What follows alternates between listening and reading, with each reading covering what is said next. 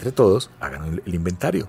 Al que te toca sacarte de las entrañas la información y hacer una investigación profunda, ese es el que te sirve. Caracol Podcast presenta El arte de la guerra publicitaria con el profesor Lobsang Salguero. Segunda temporada.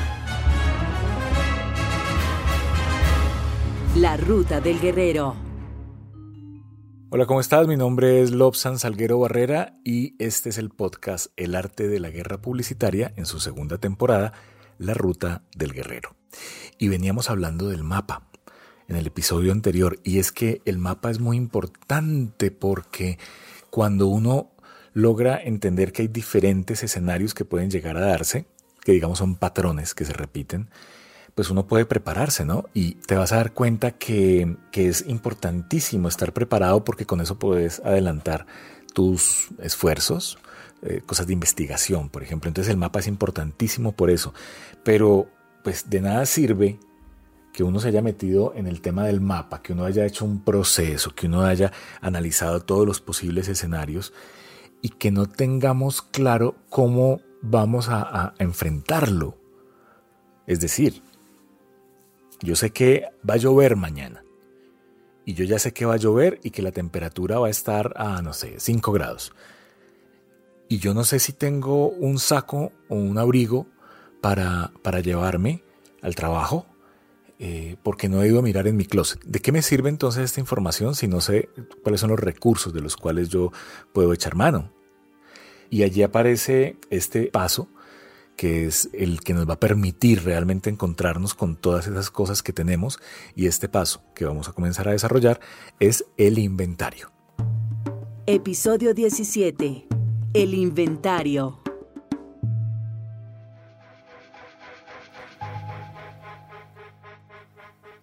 Hacer un inventario es contar las cosas que hay, finalmente.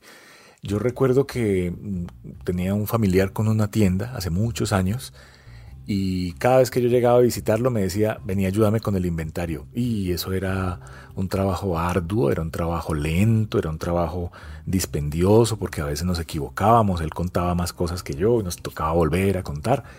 Y era un trabajo que a veces eh, te saltaba el bloque, como decimos, es decir, te, te ponía de mal genio precisamente por el cansancio, porque las cosas no daban.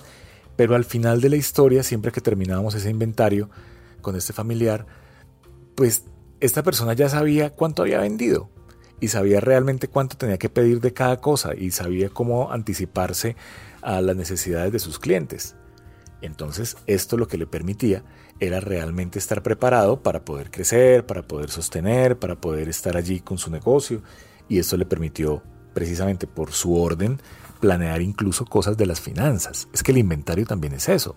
Saber uno que tiene, y no solamente en sus habilidades, que es lo que vamos a trabajar ahora, sino también en sus recursos, ¿no? O sea, no solamente el inventario de mis debilidades, mis fortalezas, que es lo que vamos a trabajar ahorita, sino cuáles son mis recursos y cuáles son mis deudas. Y saber cuál es mi presupuesto. Y saber realmente cuánto necesito yo para poder vivir como empresa, para poder vivir como persona. Porque finalmente es eso. Entonces, digamos que allí se nos abre una primera clasificación, que son dos tipos de inventario. Digamos un, inventario desde lo material, podríamos decirlo, y es pues, realmente con qué puedo contar. Tengo una moto con la cual puedo hacer domicilios, pues métalo al inventario. Eh, tengo una línea de crédito, pues póngalo en su inventario como una capacidad de crédito para que el banco le suelte plata tengo una persona que conozco eh, que produce arroz y me lo puede dar a, muy buen precio, bueno, póngalo en el inventario. Eso es importante que son, digamos, con las cosas materiales, que están afuera, que están por allá y tal. Pero luego hay una cosa que es muy importante y es en la que nos vamos a concentrar en este episodio y es en el inventario personal. ¿Por qué? Porque estamos hablando del guerrero y el guerrero pues es un individuo para este ejercicio que luego lo llevamos a lo industrial y a lo empresarial, por supuesto, pero en principio el guerrero lo queremos ver como un individuo. Y este individuo tiene que conocerse, tiene que saber en qué es fuerte y en qué es débil, porque o si no, no sabe realmente con qué va a salir a la calle. Es decir, si yo sé como guerrero que soy bueno, qué sé yo, con la espada, Bueno, pues quiere decir que si soy bueno con la espada y soy no tan bueno con el arco, pues debería entrenar más con el arco, conseguir mejores maestros para poder estar en un buen nivel. Tal vez como el nivel que tengo con la espada. Esto buscando siempre tener como cubiertas mis fragilidades, no escondidas. Cuando me refiero a cubiertas me refiero a solucionadas, como para que quede allí la salvedad. Entonces, en la universidad seguramente o en alguna charla o en alguna cosa usted ha escuchado hablar del DOFA. En algunas partes le llaman FADO o FODA. Puede llamarle como quiera, no hay problema. Finalmente, esto es una matriz, es un cuadrito que tiene cuatro partes, una cruz en la mitad, donde uno debe escribir sus debilidades o las debilidades de la empresa. Las fortalezas, que son de la empresa o son personales, luego eh, las oportunidades y las amenazas, que son ah, externas, siempre están afuera. Y entonces yo comienzo a transitar y yo digo de, eh, fortalezas. ¿Cuáles son mis fortalezas? Y aquí pasa un fenómeno que es muy particular, que de pronto no a todos les pasa, pero sí a muchos. Y es que por alguna razón nos da pena hablar de nuestras fortalezas.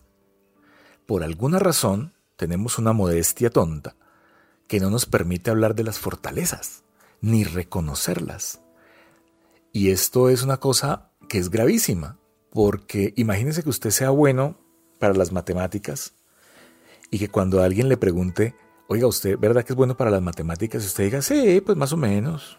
No, normalito, tampoco vas a creer pues que un genio y vos mismo, vos mismas estás minimizando tus fortalezas, porque culturalmente eso es lo que nos mandan.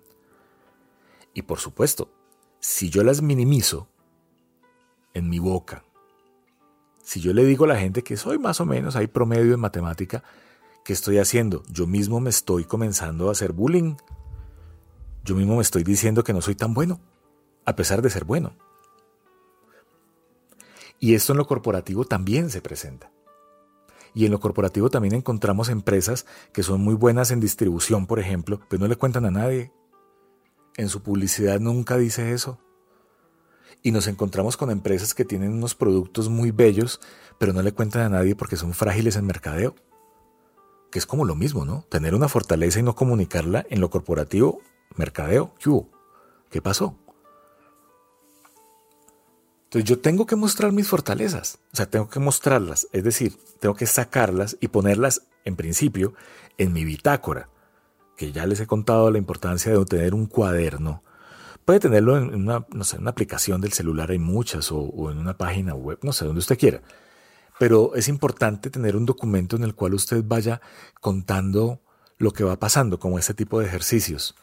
¿Por qué? Porque es que cuando usted se devuelva en el tiempo y, por ejemplo, llegue al momento de la planeación, usted va a obtener una herramienta que le permite recordar, ver qué decisiones tomó o qué hallazgos tuvo. Y a partir de esas decisiones y de esos hallazgos, que finalmente es el inventario, usted va a poder planear la acción, que ya llegaremos allá. Pero tiene que tener la bitácora, porque además esa bitácora le va a permitir devolverse en el tiempo y ver todo su proceso para llegar allí. Y eso también, digamos que desde la autoestima por un lado y también desde el encontrar mis fortalezas por otro lado es muy valioso, porque cuando uno puede ver ese proceso que uno hizo y uno puede rastrearlo, uno dice, mira, comencé pensando esto y terminé pensando esto, qué maravilla. Y puedes ver todas las variaciones que tuviste. Es como una conversación con uno mismo, ¿no? La bitácora finalmente, como una especie de diario. Entonces, usted en ese diario va a poner las fortalezas. Pero en serio, sin vergüenza, no le dé pena. Ponga su fortaleza. Yo soy bueno, yo soy buena en esto, en esto. Ponga cinco. Con que ponga cinco, vamos bien. Y luego cuando llegue a las debilidades, mi recomendación es la misma. Porque también, culturalmente, nos dijeron, usted no puede mostrar que es débil. Porque cuando usted muestra que es débil, los otros le van a caer y lo van a fregar, le van a hacer daño. Usted no puede mostrar que es débil porque los demás se aprovechan. Usted no puede mostrar que es débil porque usted es hombre. ¿Cómo le ocurre? Usted no puede mostrarse débil porque usted es mujer y se van a aprovechar de usted o la van a ridiculizar. usted no puede mostrarse débil porque eso lo hace débil. Imagine la, la contradicción tan compleja. Y en el ejercicio lo que yo le propongo es escríbalas. No tiene que contárselas a nadie en primera instancia, escríbalas. Cinco. Pero así, de corazón. Esa búsqueda que yo le estoy pidiendo no es una búsqueda sencilla, yo lo sé. Porque hay gente que se toma mucho tiempo para entender que debe hacerlo. Ya en el hacerlo se echará un poco más o menos de tiempo dependiendo de. Pero hay mucha gente que pasa su camino y nunca hace un DOFA. Porque no, no le dijeron que lo hiciera. Pues, ¿Y de dónde va a saber si nadie le dijo? ¿Mm? Entonces, esas debilidades y esas fortalezas exigen que usted mire hacia adentro y las pueda sacar. Conscientemente y sobre todo muy racionalmente. Y en lo corporativo, pues lo mismo. En lo corporativo no se quede solo con la mirada del financiero, porque el financiero va a decir, no, estamos fregados, esos de mercadeo gastan mucho dinero. Y el de mercadeo va a decir, no, estamos fregados porque el financiero nunca tiene suficiente plata para todo lo que yo quiero hacer. Y así se nos va la vida. Entonces, siente gente heterogénea de diferentes áreas de la compañía y entre todos hagan el inventario, hagan el DOFA, un DOFA real, no el DOFA de papel, no sirve para nada, un DOFA real. ¿Cuál es la diferencia entre los dos? Al que te toca sacarte de las entrañas la información y hacer una investigación profunda, ese es el que te sirve. El superficial no sirve para nada. Sirve para llenar reportes y eso es basura finalmente. Si no tiene sentido. Y luego hay que tener en cuenta algo, y es que como las debilidades y las fortalezas son internas, a quien le corresponde trabajar en ellas es a usted. A usted como gerente de la compañía, encargar qué es lo que hay que hacer, o a usted como ser humano, le corresponde trabajar en ellas. Y si a usted le corresponde, entonces pues hay que prepararse para eso. Si uno está solo y siente que necesita ayuda, pues entonces busca un psicólogo, busca un chamán, busca un sacerdote, busca lo que sea, para que le ayude a entender el camino. Y si es empresario, pues tiene que buscar ayuda externa, un mentor, que es lo que yo hago, un consultor, una persona que llegue y lo pueda acompañar, le haga un análisis, una auditoría y que pueda entender realmente, pero es que esto hay que entenderlo. Esta es la base de todo. Si usted no sabe con qué cuenta y en qué está flojo, pues, cómo camina el día a día, cómo toma decisiones. Las decisiones se toman con el conocimiento del inventario. Entonces, luego vienen las, las oportunidades. Las oportunidades tienen una cosa muy bonita y es que están afuera, están en el mercado.